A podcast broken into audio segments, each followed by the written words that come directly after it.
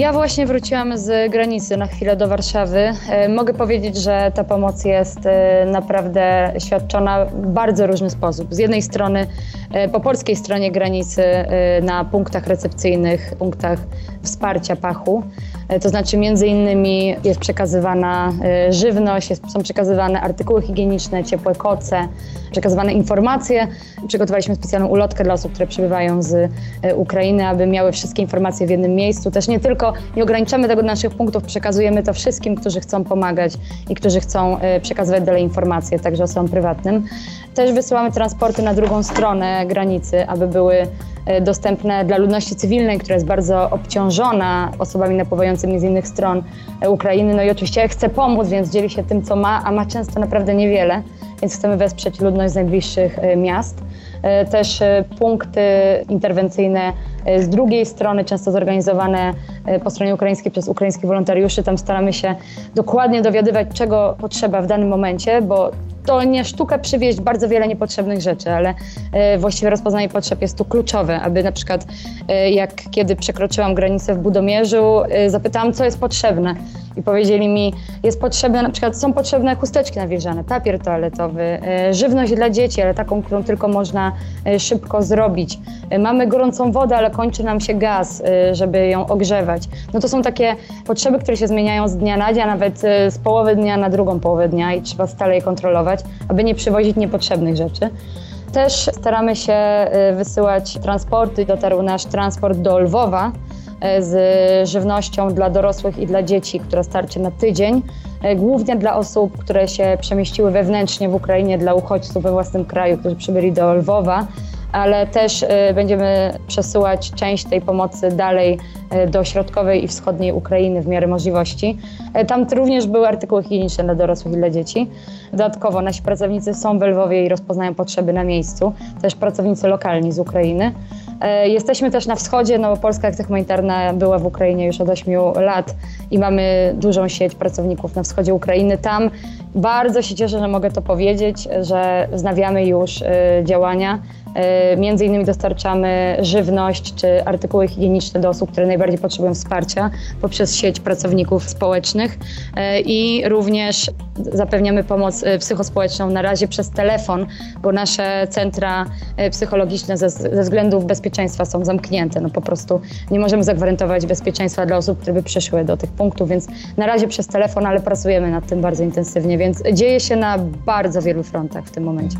Jak pozyskujecie tą wiedzę, gdzie można dotrzeć, gdzie ten przejazd jest, gdzie się uda dotrzeć bezpiecznie? Jak wygląda ta logistyka pomocy humanitarnej? E, przede wszystkim nie działamy w próżni, no bo mamy sieć e, i organizacji lokalnych, i NGO-sów, organizacji międzynarodowych e, w Ukrainie i w Polsce.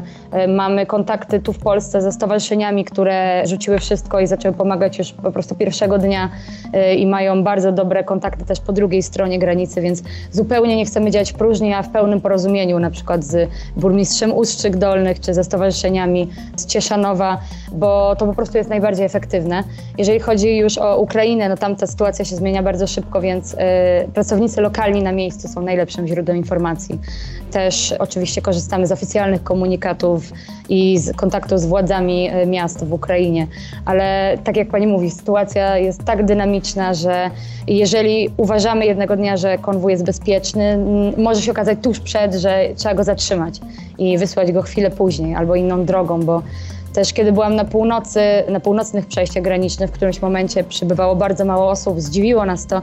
Okazało się, że były na przykład ataki na drodze prowadzącej do granicy, nie blisko granicy, ale na tyle blisko, że zatrzymało to y, samochody i autobusy, które przybywały do granicy w Dorochusku, więc to się szybko zmienia i trzeba reagować na bieżąco. Czy czujecie się na tyle bezpieczni w tej sytuacji konfliktu zbrojnego i, i, wojny? Czy są przestrzegane te reguły prawa, międzynarodowego prawa humanitarnego? Jak próbujecie sobie drogę torować? Wszyscy nasi pracownicy, którzy wyjeżdżają za granicę, mają pełne przeszkolenie z bezpieczeństwa, mają, e, znają sposoby na to, aby być bezpieczni. E, wszystkie kanały komunikacyjne mamy uzgodnione, także te pozatelefoniczne czy pozainternetowe. To jest bardzo ważne. E, no, niestety, niestety nie da się zagwarantować. W tym momencie nie istnieją korytarze humanitarne. Wczoraj słyszałam, że y, zostały poddane pod dyskusję podczas rozmów y, między dwiema stronami y, takie korytarze humanitarne. To świetnie, ale pytanie, czy będą właśnie przestrzegane reguły i nie będą atakowane konwoje. No, wiemy już, że część część zasad, które obowiązują zazwyczaj, już jest łamana, to znaczy na przykład sprzęt wojskowy jest maskowany jako karetka, no to, tak, to, to jest absolutnie nie, niewyobrażalne e, z punktu widzenia i prawa, i uzusu e, humanitarnego. E, byłoby naprawdę świetnie, gdyby udało się stworzyć korytarze humanitarne, zawieszenie broni chociaż na części terytorium, do, chociaż przy tych najbardziej potrzebujących miastach również bardzo by pomogło, ale liczymy się z tym, że to nie jest praca w 100% bezpieczna i tak nigdy nie jest też na innych misjach.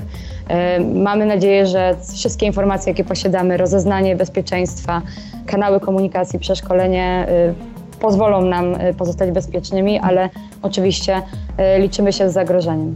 Jak często jesteście na łączach z kierownikiem misji Pachu w Ukrainie? Jak oni się czują, ci wasi najbliżsi współpracownicy? Jaka panuje wśród nich no, atmosfera? Jak możemy im pomóc? Oni zdecydowanie widzą to i słyszą, co się dzieje w Polsce, widzą y, i odczuwają tę solidarność, zwłaszcza osób, które pomagają przy granicy ich rodakom.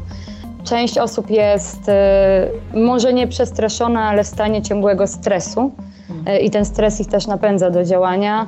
Jest dużo niepewności, ale też e, radości z tego, że można coś zrobić, że można działać, że można nie siedzieć w domu i martwić się o to, co się za chwilę wydarzy, ale na przykład zorganizować pomoc, posłuchać wskazówek szefa misji i udać się do innego miasta, aby tam organizować konwój i tak dalej. Wiem też, że niektórzy pracownicy, których będziemy sprowadzać do Polski, już wyrazili chęć pomocy właśnie przy granicy czy w, przy, w granicznych miastach, aby jak najlepiej wykorzystać to ich doświadczenie z terenu y, z Ukrainy.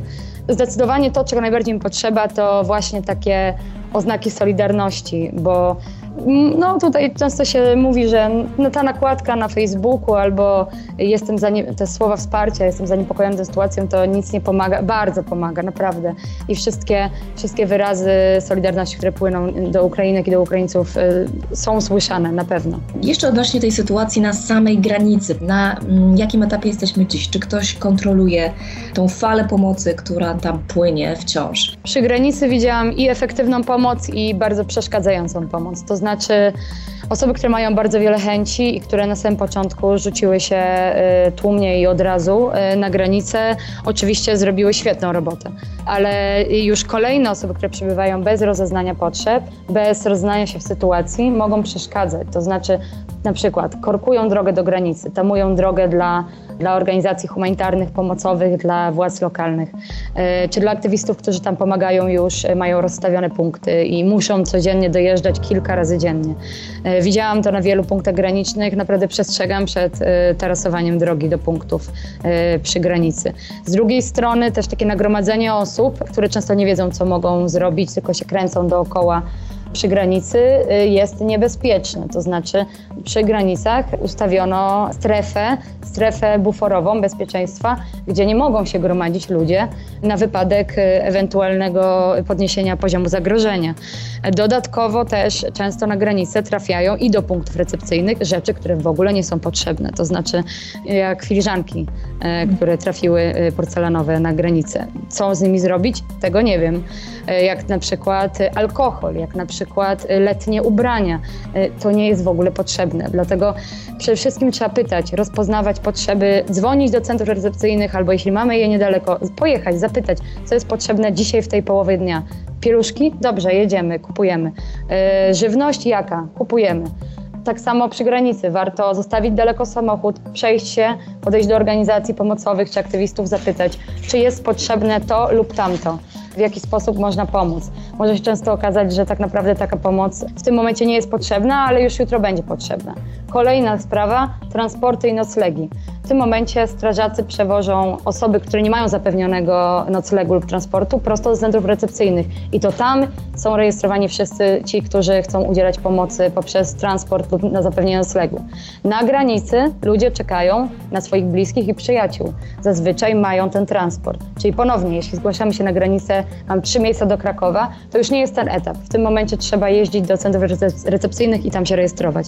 Czyli mądra pomoc, pomoc z głową. Co znajduje się na tej ulotce, którą Pach wydrukował i jak wygląda ta dystrybucja? To jest już po polskiej stronie granicy, ale są to bardzo potrzebne informacje, między innymi telefony, kwestie dokumentowe, kwestie uregulowania y, pobytu. My też stale będziemy y, zwracać uwagę na to, czy jest potrzeba aktualizowania takiej ulotki. Tam też znajduje się kod QR, y, który można zaskanować, jeżeli ktoś ma taką możliwość y, na swoim telefonie.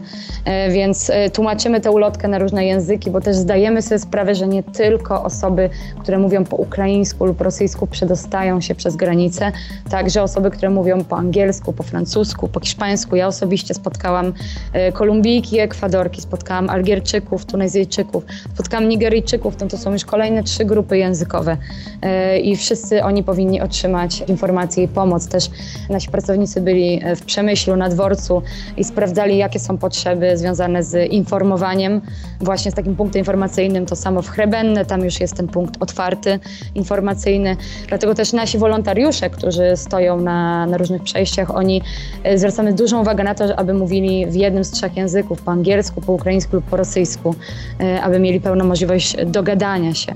Kto będzie najbardziej pomocny, z jakimi kompetencjami no i jak się zgłosić do Pachu? W tym momencie mamy już kilkuset wolontariuszy zgłoszonych, więc będziemy po kolei iść po liście, patrząc też na to, jakich osób potrzebujemy, na przykład czy akurat y, do punktu w Zasienie nie potrzeba osób z językiem ukraińskim i tak dalej, więc nie będziemy aktywnie promować tego wolontariatu w tym momencie. Oczywiście jest tak, że teraz wiele osób się zgłosiło, ale jeżeli ta sytuacja potrwa na przykład dwa tygodnie, no to już y, będziemy coraz głębiej sięgać do naszych rezerw wolontariuszy, którzy się zgłosili, albo ogłaszać kolejne, kolejny nabór. Oczywiście wolontariusze nie są wysyłani za granicę do Ukrainy, tylko w Polsce. Tylko pracownicy y, etatowi Polskiej Akcji Humanitarnej jeżdżą do Ukrainy. Działania przy granicy są bardzo zróżnicowane. Nie obejmują tylko noszenia rzeczy, sortowania, segregowania, przekazywania, ale też y, często dotyczą też bycia dla tych osób, które przechodzą przez granicę, wsparcia w tej trudnej chwili, też takiej pomocy, aby ci, którzy już e, są na, te, na adrenalinie, przedostają się przez granicę, E, aby się zupełnie nie, nie, rozsypali w tej chwili, kiedy już są tak blisko tego, aby znaleźć spokojne miejsce do spania, do zjedzenia. Staramy się ich w tym wspierać, informować. E, często są to też bardziej skomplikowane kwestie, na przykład ja już tu jestem, ale moja siostra jest 5 godzin stąd, czy mogę poczekać gdzieś na tym punkcie, nie chcę stąd odjeżdżać, albo moja siostra ma trudności z przejściem przez ten punkt, czy możecie jakoś pomóc. No tutaj nasze możliwości są ograniczone, no bo nie przyspieszymy zazwyczaj żadnych żadnych e, formalności na granicy, ale, ale zawsze można, można, jeżeli to jest jakaś sytuacja już kryzysowa, można podejść, e, zagadać, zorganizować karetkę, porozmawiać e, ze strażą graniczną. Jest wiele możliwości, więc tacy wolontariusze są bardzo, bardzo potrzebni ale jak mówię, w tym momencie już mamy bardzo wiele zgłoszeń. Też przyjmujemy wolontariuszy do y, naszego biura w Warszawie. Wszędzie wolontariusze znajdują bardzo różne zastosowanie. Jeśli chodzi o dezinformację, czy Polska Akcja Humanitarna w jakiś sposób jest również narażona na sytuację właśnie fake newsów, dezinformacji, budzenia jakiegoś strachu, jakiejś paniki, e, czy coś takiego zdarzyło się już do, dotychczas i czy ewentualnie są tutaj procedury związane z taką sytuacją? Y, procedury oczywiście są, ale nie spotkaliśmy się na razie z czymś takim, y, przynajmniej nie na jakąś znaczącą skalę, jednak obserwujemy też wzrost kont, które powstają na przykład na Instagramie, y, kont zakładanych no dosłownie dzień, dwa temu z zerową liczbą obserwujących, które komentują często w sposób pełny nienawiści wobec y, osób, które przechodzą przez granicę. Nie wiemy na ile to jest akcja zorganizowana. My według zasady wszelkie komentarze, które zawierają mowę nienawiści usuwamy po ostrzeżeniu. Więc staramy się na bieżąco monitorować nasze kanały, aby tam nie szerzyła się dezinformacja ani mowa nienawiści, y, słowa pełne rasizmu. No jak długo, jak ta pomoc jest zaplanowana? No, będziemy pomagać, tak jak powiedział szef misji y, PACH w Ukrainie, jesteśmy, by pomagać. Będziemy pomagać tak długo, jak nam starczy sił i tak długo, jak będziemy mieli do tego środki i organizacyjne, i ludzkie, i finansowe. Jesteśmy nastawieni na długofalową odpowiedź. Już w tym momencie myślimy nie tylko o tych doraźnych środkach pomocy, ale o odbudowaniu e, Ukrainy i tu będzie potrzebna współpraca bardzo wielu organizacji międzynarodowych e, i NGO-sów międzynarodowych, takich jak Polska Akcja Humanitarna, Polska Misja Medyczna, Caritas, PCPM. Więc szykujemy się na wiele, wiele, wiele miesięcy i też ta odpowiedź już jest planowana na wiele miesięcy. Dlatego w którymś momencie będziemy oczywiście przechodzić, e, bardziej skupiać się już na pomocy długofalowej, kiedy już nie będzie tak wielkiej potrzeby pomocy natychmiastowej.